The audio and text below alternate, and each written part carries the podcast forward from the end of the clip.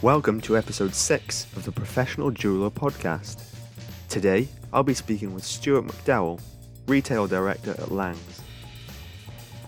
We spoke about the retailer's £10 million investment plans, including the recently announced Cardiff showroom renovation.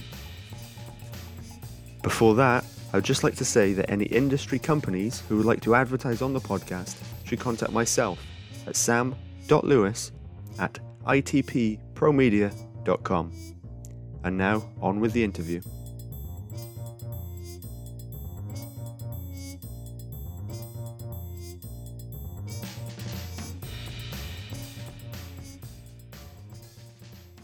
Yeah, first question. Um, how has business been for Laings recently? Um, I was wondering about sort of how things were heading into the pandemic and then how they've been since then as well.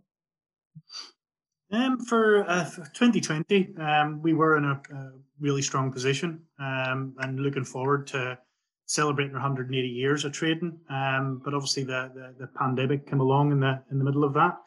Um, it was uncharted territory. Like we have, uh, like many people, um, not many have been through this in our lifetime or anything quite like it. So obviously the joys of it were we had to react quickly um, and we developed new strategies um, we changed processes um, and we just adapted quickly. Um, so that was that was the biggest challenge i think for for us. Um, whenever we reopened we traded well. People were wanting to get out wanting to pick up things wanting to purchase again. And uh, it was it started off quite strong. Uh, then the second lockdown came along but the joys of the second lockdown for us, we um, uh, we learned a lot through the first one. We knew what we were able to do, what we could do well, what we needed to change, um, and we kind of we felt something was going to come along, so we were better prepared for it. So we obviously were able to meet with our customers uh, virtually, like like this, like Zoom, um, offering click and collect, um, and just beefing up our, our online team to deal with more customer interaction via the website and online chats and things like that. So the second uh, lockdown for us, we uh, we felt like we prevailed quite well out of the second lockdown because we were more prepared for it.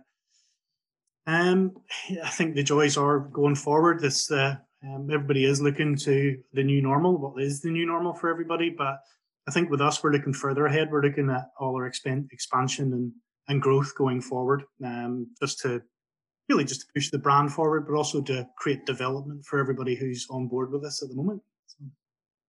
Yeah, so you, you've kind of referred to what we're going to be talking about today there with uh, the expansion. You've um, you've announced that you're going to be expanding a few of your showrooms, um, and so yeah, I just wondered what sort of um, what spurred you to um, take on a sort of project like that. It's quite an ambitious, big project at a time like this.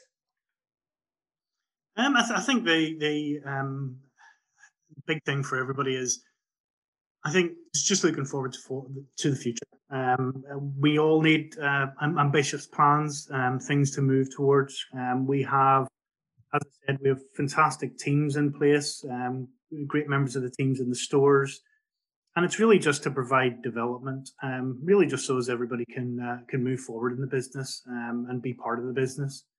obviously, we see opportunities in it all as well, and uh, I think it's for us. It's just it's creating the legacy, um, just to be the leading independent luxury jeweler. Um, and I think with that, it's creating the customer experience that people deserve. Um, that's different, um, and we can do that through expanding, um, expanding the showrooms, making them more, um, uh, making them more uh, customer focused, and just giving people a better experience as they're in. Mm. And, and, with us, sorry, cool. No, go. And with us, it was again, um, we always work hand in hand with the brands that we do. So brands like Rolex, Patek Philippe, um, really wanted to, well, Patek in particular wanted a uh, um, experience and a visible, uh, visibility in Cardiff. And for us, we're obviously the perfect partner for them. Um, we have been listening to our customers over these really since we, we opened Cardiff. Um, and obviously the demands are there with Patek and Rolex, and it's been able to facilitate the customers. Um, they're the only Patek agent in in Wales. Um, so it's uh, um, it's uh, really just making it more accessible to the the Welsh people. Mm. And uh, yeah, there's been even outside of the um, sort of lockdown periods, even when shops have been open, there's been a real focus on e-commerce recently. Mm-hmm. Um, mm-hmm. And so I feel like your expansion plans sort of suggest that you think people are going to return sooner rather than later to high streets, sort of in a big way. Is that right? Yeah, it is. Um, I think uh, one of the big things with with retail in particular, um, it's part of a pastime, isn't it? Um, it's and it's escapism. It's it's almost like uh, getting out for a meal. Um, I do think that uh, people will return to the high street, will re- return in greater numbers than ever. Um, and I do think they'll be selective of where they're going um, and the experiences that they're receiving in those locations. Um, but for us, the products that we sell um, quite often are not available online. Um, and also, we are part of the customer journey. We, uh, as a business, we'll experience everything from a birth through to a wedding. Um, and we, we're, we're on the journey with the customer. Um, and I think we're point of contact with that as well. So customers like coming into the shop. They like building those relationships with the teams in store, and we try to become part of the family. So, yeah, and uh, the the you've chosen Cardiff as the first store that's uh, that's going to be um, renovated. Was there a specific reason that Cardiff was first? Um, I, I think uh, Cardiff uh, as a city, uh, I love the city. Um, I don't know if you've been yourself, but it's, it's... well, I'm from I'm from Caerphilly, just up the road from Cardiff. Oh, are you? Yeah. Oh, fantastic. Yeah. Um, but it's, it's beautiful. Um, I didn't appreciate it until I came into the business as much. Um, the uh, development that um, the city have put in there with the bay and all the rest of it, it's it's really come on leaps and bounds, Cardiff. Um, and we see great potential in Cardiff. Um, I think for us, it's as I say, we listen to our customers, um, no matter where they're based. And with Cardiff, what they were asking for was what we're trying to provide them. So um, that was our our challenge with it, but we see opportunity with it. And uh, Cardiff for us is a fantastic city, uh, a vibrant city, um, and a city that's going to come on leaps and bounds. So um, for us, it's uh, listening to our customers, making sure that we're filling their needs, but also it goes hand in hand with uh, fantastic developments within the city itself.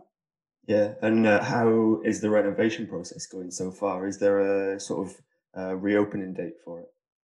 So uh, yeah, everything's underway at the moment. Um, the, the, the guys are in, uh, continuing with the shop fit as we as, as we're kind of working through it. Um, we'll plan the unveil in uh, autumn of this year. Um, so everything is going to plan. Um, and yeah, we're we're ready to roll with it. Um, the uh, I think it's not just uh, investment in Cardiff. Um, we are investing throughout all the, the showrooms um, at yeah. the moment. Edinburgh, Southampton, and Cardiff. Cardiff just is the first in the whole mm. chain. Um, I think with uh, numbers wise, we'll be looking at investing over ten million pound across the, the whole group. But Cardiff is the the first step in that. Yeah, and off the top of my head, you've got uh, yeah the one in Cardiff, uh, the one in Southampton, is it? And was it one in? I want to say one in Glasgow, three in Edinburgh. Is that right? Got three in Glasgow and one in Edinburgh.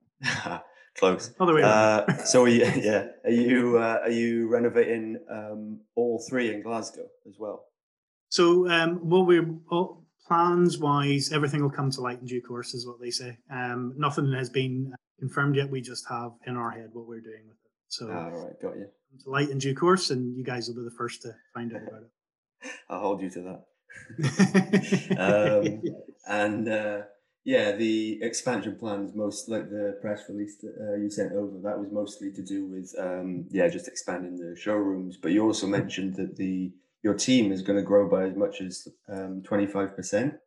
Mm-hmm. Um, so yeah, I'm imagining that must mean quite an increase to sort of square footage to the showrooms. Um, and I don't know if you're planning on expanding other parts of the business as well with that. We are. Um, you, you, yeah. you kind of nail on the head, really, in a way. I think obviously with the expansion in the stores, Cardiff's going to become three times its current size, so we will need um, more members of the team uh, in in the store. But it's not just specific to hiring for uh, for retail. Um, we are a growing business in many ways. Um, I think one of the, the big things that we see so much um, possibility and, uh, and development with is just I think really keeping the tradition alive of jewelry um, and watchmaking as well. So for us, we it's not just about the, the growth in uh, numbers. Twenty five percent that we have stated isn't just going to be in retail staff. It is going to be across. We plan to hire up to twenty watchmakers in Glasgow and set up a, a watchmaking um, facility in Glasgow as well.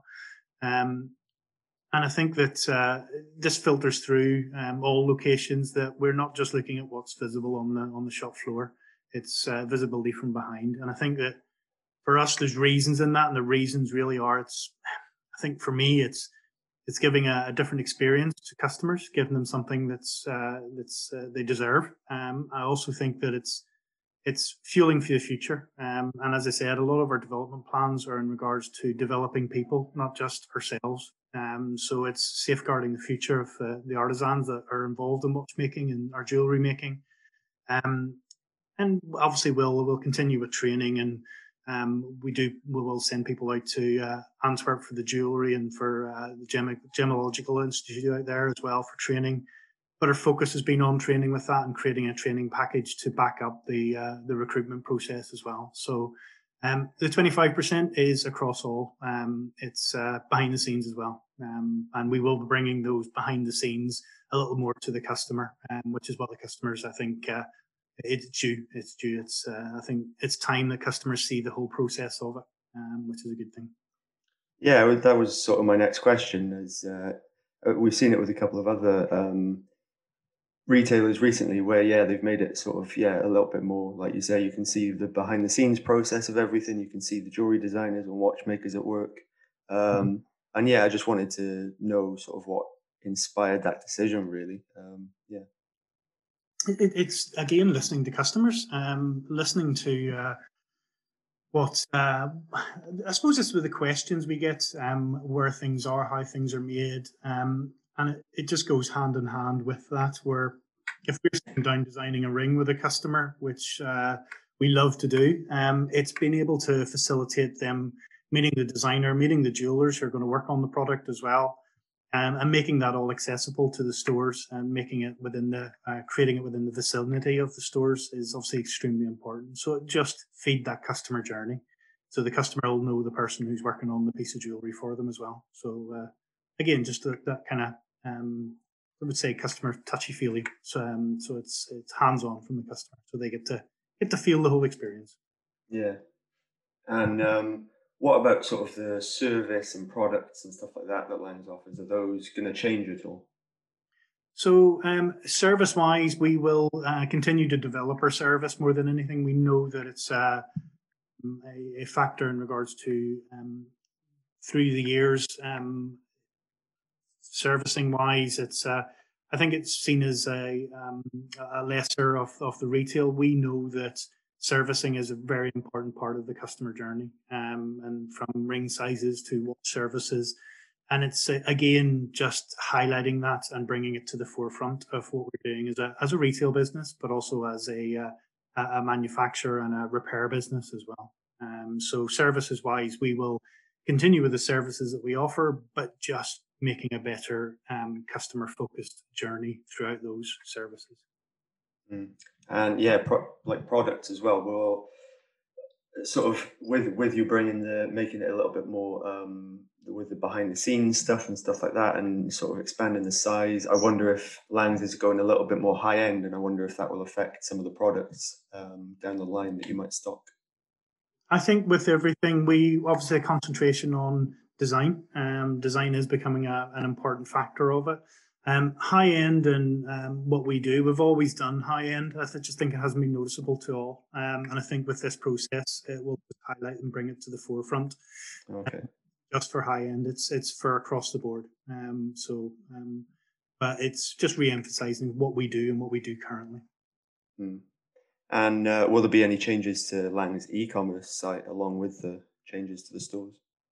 Uh, e- commerce has been one of the, I think, one of the big priorities of the business. Um, it was a priority before COVID came along. Um, we have a lot of changing, um, a lot of recruitment that we've done within our e-commerce side, um, and also a lot of web development within our, our commerce side.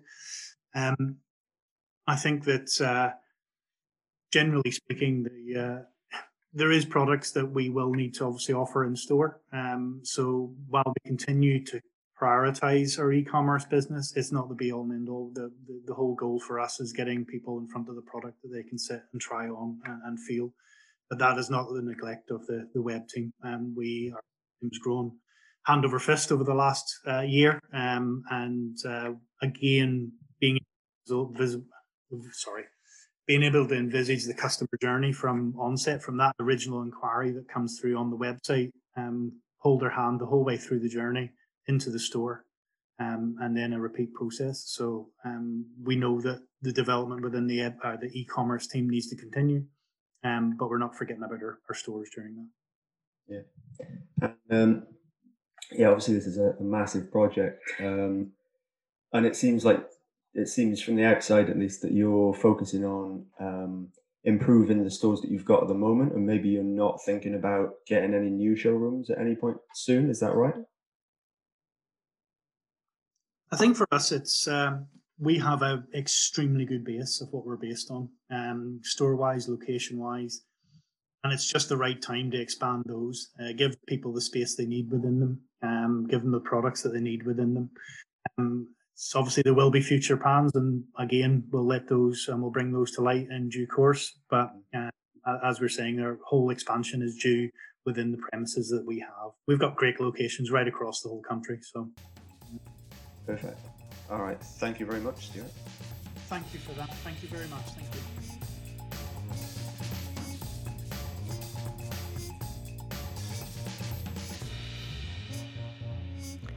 That was my interview with Stuart McDowell.